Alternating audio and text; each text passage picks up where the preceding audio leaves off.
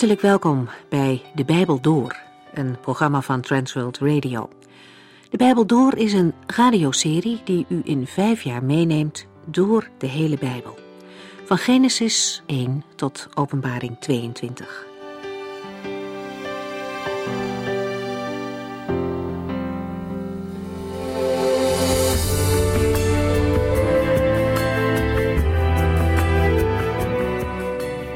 Deze aflevering vandaag staat de bergrede centraal. Het onderwijs dat de Heer Jezus aan zijn eigen discipelen gaf en waar zijn volgelingen ook nu nog van mogen leren. Vandaag dus hoofdstuk 6 van Matthäus. De bergrede opent met de zogenaamde zaligsprekingen. Dat zagen we de vorige keer. In die zaligsprekingen gaat het over wie de burgers van het koninkrijk zijn en niet over wat ze moeten doen. Die zaligsprekingen sluiten aan op het Oude Testament. In het kort zou je kunnen zeggen: gelukkig zijn die mensen die hun hulp vinden bij de Here. En als een rode draad door de zaligsprekingen heen zien we de Heer Jezus zelf. Hij heeft in zijn leven precies laten zien hoe een leven volgens deze normen eruit ziet. Hij was degene die vrede kwam stichten. Hij was barmhartig. Een woord dat liefdevol omzien inhoudt met iemand meeleven. En omdat de Heer Jezus barmhartig voor ons is, kunnen wij dat op onze beurt weer voor anderen zijn. En zo zijn alle zaligsprekingen van toepassing op Hem. Hij is ons grote voorbeeld. De Heer Jezus noemt meer in zijn toespraak. Hij zegt dat wij het zout en het licht in de wereld moeten zijn. Dat geldt voor elke tijd en in elke omstandigheid. Op verschillende manieren mogen we het woord van God uitdragen in ons leven. Met het doel dat de mensen om ons heen ook diezelfde God zullen eren. Er komen nog allerlei andere onderwerpen aan bod. En Matthäus 5 eindigt met de eenvoudige woorden: Wees volmaakt, zoals ook uw hemelse Vader volmaakt is. Dat is de norm. Zo'n leven draagt vrucht en brengt zegen aan de mensen eromheen. Maar ja, als we eerlijk zijn, realiseren we ons tegelijkertijd hoe hoog die lat ligt, hoe onhaalbaar dat is. En gelukkig, de Heer Jezus weet dat ook. Hij roept ons op om bij Hem te komen en leerlingen van Hem te worden. En dan, dan wordt het onmogelijke toch mogelijk.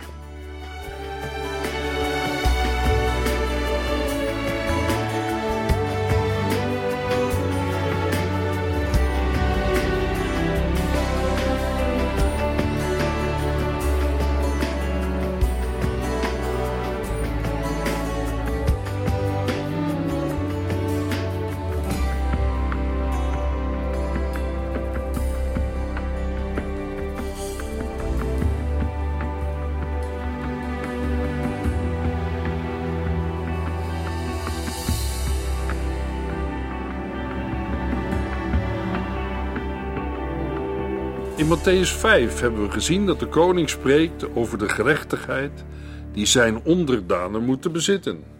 Het moet een gerechtigheid zijn die meer is dan de gerechtigheid van de Bijbelgeleerden en Fariseeën. Matthäus 5, vers 20. Zo'n gerechtigheid wordt alleen ontvangen door te vertrouwen op de Heer Jezus Christus. In Matthäus 6 gaat het nu over het in praktijk brengen van het geloof en de godsdienst. Hoe moeten de onderdanen van de koning de ontvangen gerechtigheid praktiseren? Het praktiseren is daarbij niet op mensen gericht, maar op God. Hoe zijn gelovige mensen bezig inhoud te geven aan hun relatie met God? De onderwerpen die in Matthäus 6 aan de orde komen, zijn heel praktisch. Het geven van aalmoezen, bidden, vasten, omgaan met geld, denken aan en zorgen voor de toekomst. Als eerste begint de Heer Jezus over het geven van aalmoezen. Matthäus 6, vers 1. Let erop dat u uw goede werken niet doet om bij de mensen op te vallen, want dan krijgt u geen beloning van uw hemelse Vader. In de eerste verse van Matthäus 6 bespreekt de Heer Jezus de drie belangrijke werken van de gerechtigheid van de godsdienstige plichten, zoals de fariseeën die zagen. Zij zagen het geven van aalmoezen, het bidden en het vasten als de voornaamste godsdienstige plichten. Ook de profeten hebben dat verkondigd. Maar de fout van de Fariseeën was hun motivatie. Zij deden de goede werken om bij de mensen op te vallen. Omdat ze op eigen eer uit waren, was er geen sprake van goede werken. Een aalmoes is een liefdegave. Het is een vorm van het betonen van barmhartigheid. Matthäus 6, vers 2. Wanneer u een arme iets geeft, bazuin het dan niet rond. Dat doen schijnheilige mensen. Het gaat hen erom iedereen in de synagoge en op de straat te laten zien hoe goed zij zijn. Zij willen door de mensen geprezen worden. Daarmee hebben zij hun beloning al.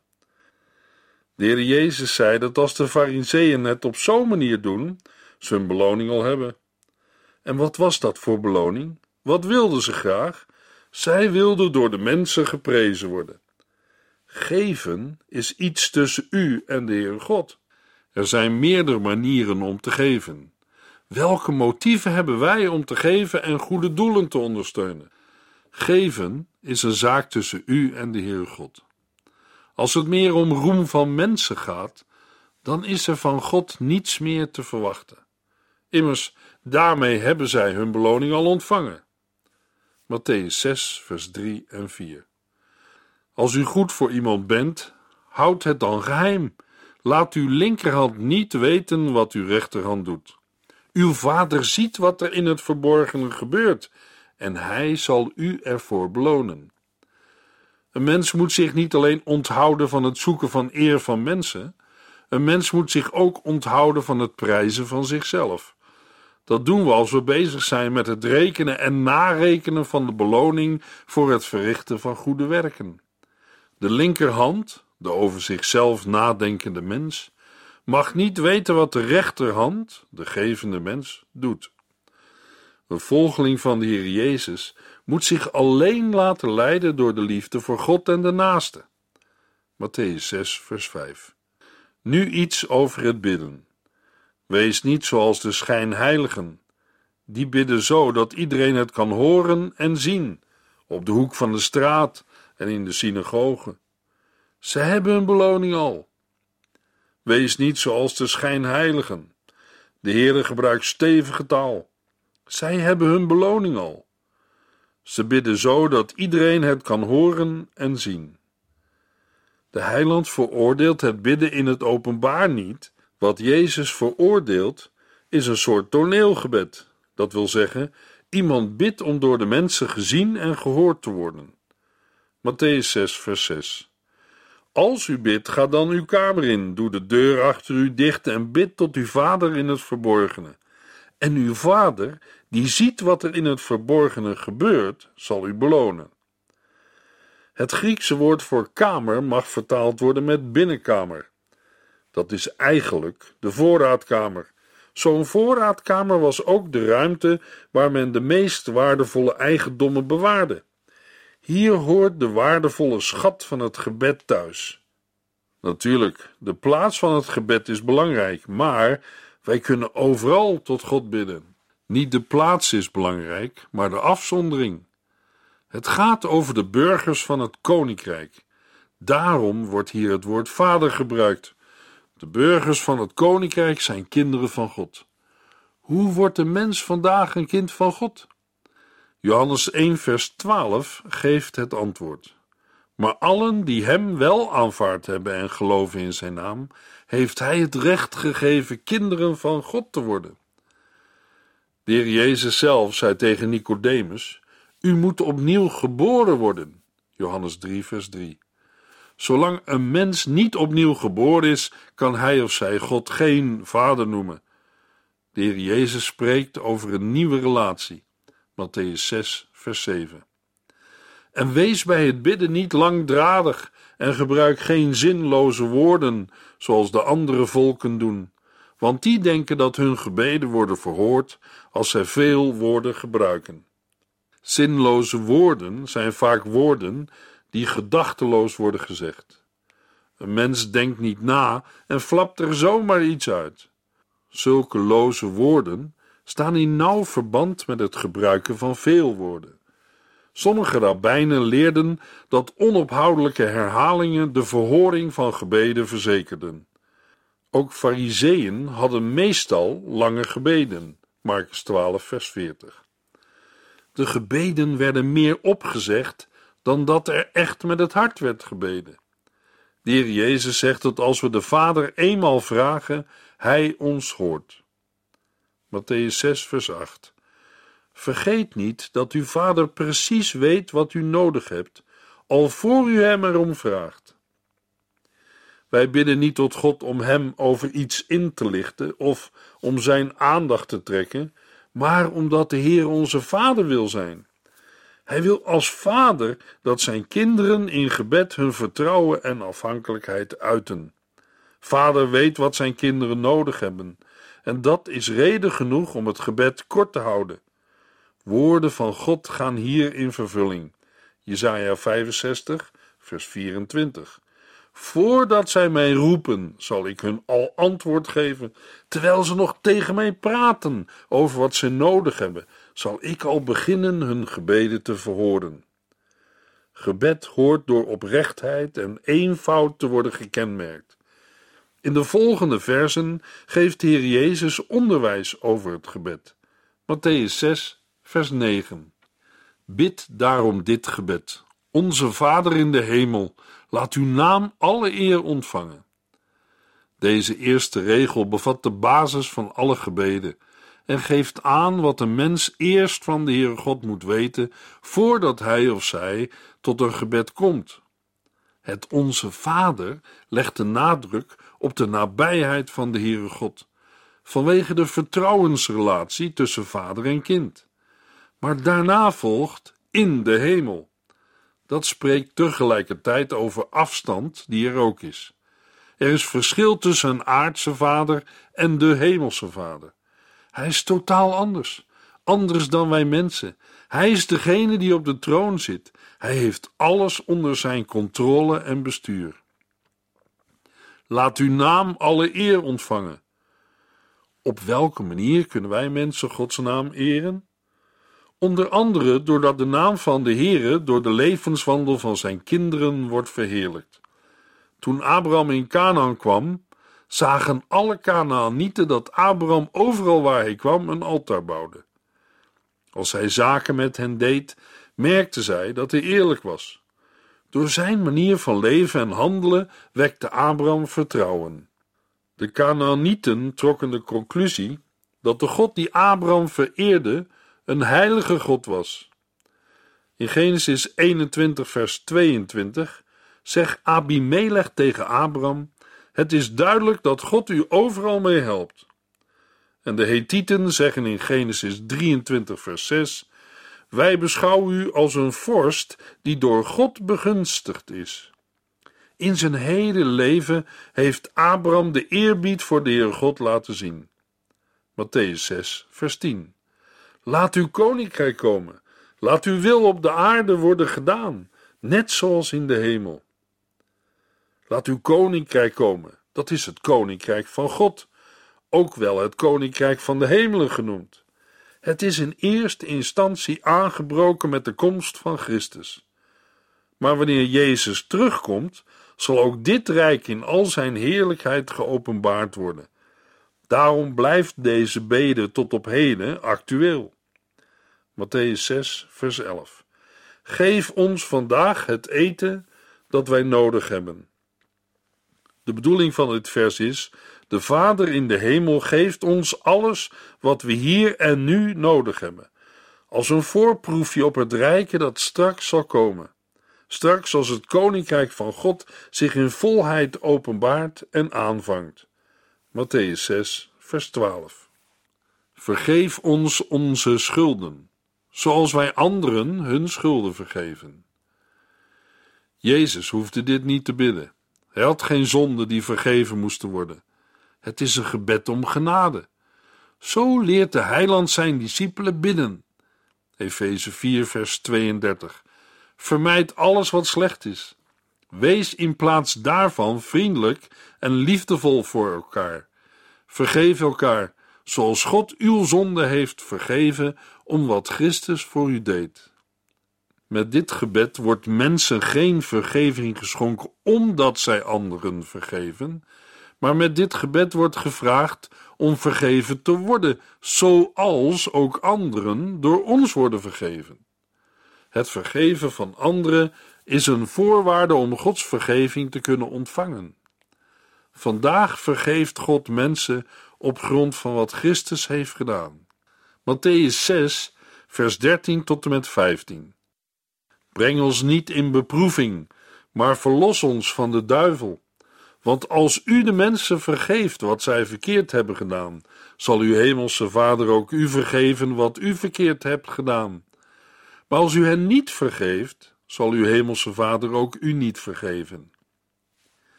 Het slot van vers 13 is niet in iedere Bijbelvertaling hetzelfde. In de vertaling die wij bij deze uitzendingen gebruiken, is de doxologie, want van u is het koninkrijk en de kracht en de heerlijkheid in eeuwigheid. Amen, weggelaten. Waarom? Omdat de geciteerde doxologie niet in alle oude handschriften voorkomt. Een mogelijke verklaring kan zijn dat gelovige Joodse mensen twee vormen kennen om een gebed af te sluiten. Er is een vast slot en een vrij slot. Het vaste slot, de doxologie, is een citaat uit 1 Kronieken 29 vers 11. Breng ons niet in beproeving, maar verlos ons van de duivel. Al eerder hebben we in de brief van Jacobus gelezen dat de Heer God niemand in verzoeking brengt. Dit gebed bidt om te worden vastgehouden. Het bidt om niet onder te gaan in een leven dat afdwaalt van God. De dagelijkse verdrukkingen en beproevingen zijn voorlopers van de grote verdrukking die in de laatste dagen over de wereld zal komen. Ook de bede, maar verlos ons van de duivel, is een gebed om de doorbraak van het koninkrijk van God. Het Onze Vader is een prachtig gebed om te bidden. Veel mensen die worstelen met het gebed vinden troost en kracht in het bidden van dit gebed. Als kinderen leerden wij voor het naar bed gaan een gebed. Ach, de meesten van u zullen het wel kennen. Ik ga slapen, ik ben moe. Als je wat groter wordt, gebruik je ook eigen woorden in het gebed en bid je voor verschillende onderwerpen. Een aangrijpend moment als je zo eigen kinderen hoort bidden voor papa en mama. Matthäus 6, vers 16. Nu iets over het vasten. Als u vast, doe dat dan niet opvallend zoals schijnheilige mensen. Want die proberen door er somber en onverzorgd uit te zien, de mensen te laten weten dat ze vasten. Dat is dan ook de enige beloning die zij er ooit voor krijgen. De Heer Jezus spreekt hier niet over het gemeenschappelijke vasten op bepaalde dagen, Leviticus 16, Zacharia 7 en 8, maar over het vrijwillige persoonlijke vasten. In de tijd van de Heer Jezus was het gewoonte dat men bij het vasten somber keek en het gezicht ontoonbaar maakte door zich niet te wassen. Bij een streng vasten strooide men zich zelfs wel as op het hoofd, Jesaja 58, scheurde de kleren, liep barrevoets en liet het groeten achterwege. Deze vorm van vasten was zo opvallend dat de Romeinen haar zelfs belachelijk maakten door haar te imiteren in hun theaters. Vasten is geen theater. Jesaja 58, vers 6 en 7. Nee, het soort vasten dat ik van u verlang, is dat u uw band met de zonde verbreekt, dat u zich bevrijdt van het kwaad, dat u ophoudt uw arbeiders uit te buiten, hen eerlijk behandelt en hun geeft waar ze recht op hebben. Ik wil dat u uw voedsel deelt met de hongerigen en dat u hulpeloze armen en ontheemden in uw huis ontvangt. Geef kleren aan wie het koud hebben en verberg u niet voor familieleden die uw hulp nodig hebben. Matthäus 6, vers 17 en 18. Maar als u vast, zorg dan dat u er verzorgd uitziet. Dan zal niemand merken dat u vast, behalve uw vader die in het verborgen is. En die vader, die ziet wat in het verborgene gebeurt, zal u belonen. Uit het feit dat de Heer Jezus direct na het bidden over het vasten spreekt, blijkt dat hij de nauwe relatie tussen vasten en bidden handhaaft. Psalm 35 en Daniel 9. Matthäus 6, vers 19 tot en met 21. Verzamel op aarde geen kostbaarheden, want die vergaan of worden gestolen. U kunt beter kostbaarheden in de hemel verzamelen, waar ze nooit zullen vergaan of worden gestolen. Want waar u uw kostbaarheden bewaart, daar zal ook uw hart naar uitgaan. Heel wat mensen denken dat geld niet op een geestelijke manier kan worden gebruikt, en dat, als je over geld praat, alleen over iets materieels praat. Maar de Heer Jezus zegt dat we onze kostbaarheden in de hemel moeten verzamelen. Hoe doe je dat? Nou, in plaats van het op een bank in Zwitserland te zetten, verzamel je het in de hemel.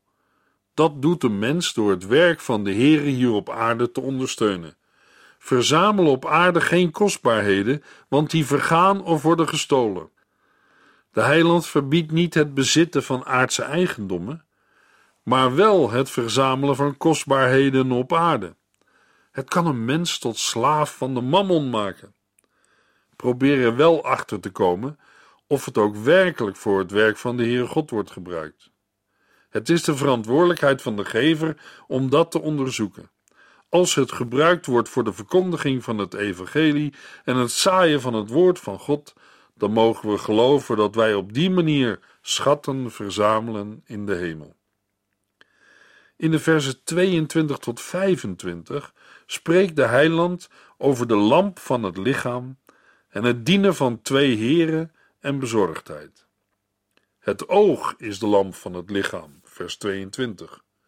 Hoe kan een mens het oog zuiver bewaren? Door het woord van God. In Psalm 119 lezen we: Uw woord is een lamp voor mijn voet en een licht op mijn pad. Een gebrek aan het menselijk oog heeft ingrijpende gevolgen voor het dagelijks leven. Wat zullen de gevolgen zijn als een mens geestelijk blind is? Hou vast aan het woord. Het dienen van twee heren grijpt terug op het beeld van een slaaf en zijn meester. Een slaaf is geen meester over zijn eigen leven. Hij is in dienst van zijn meester en kan niet tegelijkertijd een andere meester dienen. Een slaaf dient met volkomen overgave. Zo kan een mens ook niet God dienen en tegelijk het hart op het geld, de mammon zetten. Matthäus 6, vers 25. Ik geef u deze raad. Maak u geen zorgen over eten, drinken en kleren. Uw leven is belangrijker dan het voedsel en uw lichaam is belangrijker dan kleding. Vers 25 verbindt met vers 24. Omdat het bezorgd zijn dienen van de mammon is. Een tweede reden om het zich zorgen maken na te laten, wordt in Matthäus 6, vers 26 en 27 gegeven. Let eens op de vogels. Die maken zich geen zorgen over wat zij moeten eten. Zij hoeven niet te zaaien of te oogsten of te bewaren, want God geeft hun wat ze nodig hebben. U bent voor hem meer waard dan de vogels. Al die zorgen maken uw leven geen dag langer. Als de Vader in de hemel voor de vogels zorgt, dan zal hij toch zeker zijn kinderen het nodige geven. Tegenover het bezorgd zijn van mensen staat het getuigenis van de goedheid en trouw van de Schepper. Wij mensen kunnen leren van de dieren, onder andere van de vogels. Dat lezen we al in het Oude Testament, in Job 12, vers 7. Vogels kunnen niet zaaien en oogsten. Zij kunnen niet in schuren verzamelen zoals wij mensen dat wel kunnen. Wij mogen zaaien, oogsten en verzamelen met dezelfde onbezorgdheid als een vogel heeft. Zij hoeven niet te zaaien of te oogsten of te bewaren, want God geeft hun wat ze nodig hebben. Voor ons is het belangrijk dat we niet door het leven gaan met materiële dingen, dingen die eerder een last dan een lust kunnen worden. Juist dan is het nodig om over het laatste na te denken, want God geeft hun wat zij nodig hebben. Zijn al die materiële dingen van ons echt allemaal nodig? In vers 27 lezen we: Al die zorgen maken uw leven geen dag langer. Matthäus 6, vers 28. Waarom zou u zich zorgen maken over kleding? Kijk eens naar de bloemen in het veld. Die staan daar te bloeien zonder zich druk te maken. Je zorgen maken over kleding is natuurlijk niet hetzelfde als nadenken over wat je bij een bepaalde gelegenheid nu precies aan moet trekken. Het is ook geen argument om er helemaal maar niet over na te denken. In de zin van: het maakt niet uit hoe je gekleed bent of eruit ziet. Natuurlijk, vooral een christen hoort zich passend en zo goed mogelijk te kleden. Er slonzig bijlopen of een onverschillige levenshouding eert de Heere God niet. Kijk naar de bloemen. Die staan daar te bloeien zonder zich druk te maken. Matthäus 6, vers 29. En toch zag koning Salomo met al zijn pracht en praal er niet zo mooi uit als zij. Ook als je niet veel hebt, dan horen we toch ons best te doen met dat wat we wel hebben. Matthäus 6, vers 30. Als God zo goed zorgt voor de bloemen, die vandaag in het veld staan en morgen weg zijn, zal Hij dan niet nog veel beter voor u zorgen? Wat hebt u toch weinig vertrouwen in Hem? Hoeveel geloofsvertrouwen heeft u, luisteraar? De Heer Jezus moedigt aan om in het geloof te groeien en bezig te zijn met dingen die werkelijk belangrijk zijn. Daarom maak u dus geen zorgen over wat u zult eten of aantrekken. Met dat soort dingen vullen de ongelovigen hun leven. Uw hemelse Vader weet heel goed wat u allemaal nodig hebt.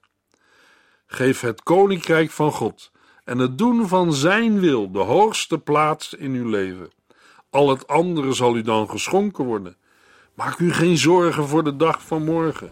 Ook morgen zal God u weergeven wat u nodig hebt. Elke dag heeft al genoeg aan zijn eigen problemen. Matthäus 6, vers 31 tot en met 34. Met deze woorden sluit Matthäus 6 af. En in de volgende uitzending gaan we Matthäus 7 lezen en bespreken.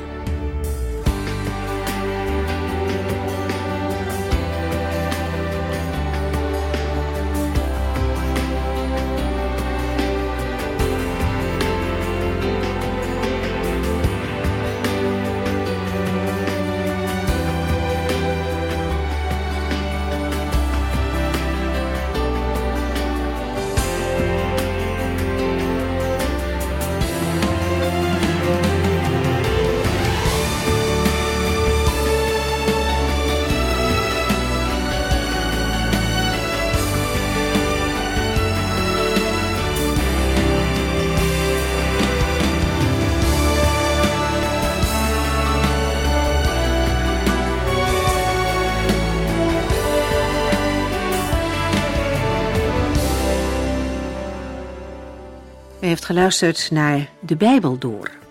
In het Nederlands vertaald en bewerkt door Transworld Radio. Een programma waarin we in vijf jaar tijd de hele Bijbel doorgaan. Als u wilt reageren op deze uitzending of u heeft vragen, dan kunt u contact met ons opnemen. Tijdens kantooruren kunt u bellen op 0342 47 8432. 0342 47 8432. 32. Ook kunt u een e-mail sturen naar de Bijbel door transworldradio.nl en natuurlijk kunt u ook via de post ons bereiken. TWR, postbus 371, postcode 3770, AJ in Barneveld. Dit programma werd gepresenteerd door Cor Weda en Ike André. Techniek was in handen van Odin van Woerdekom. En wij allemaal bedanken u voor het luisteren. Graag tot de volgende keer.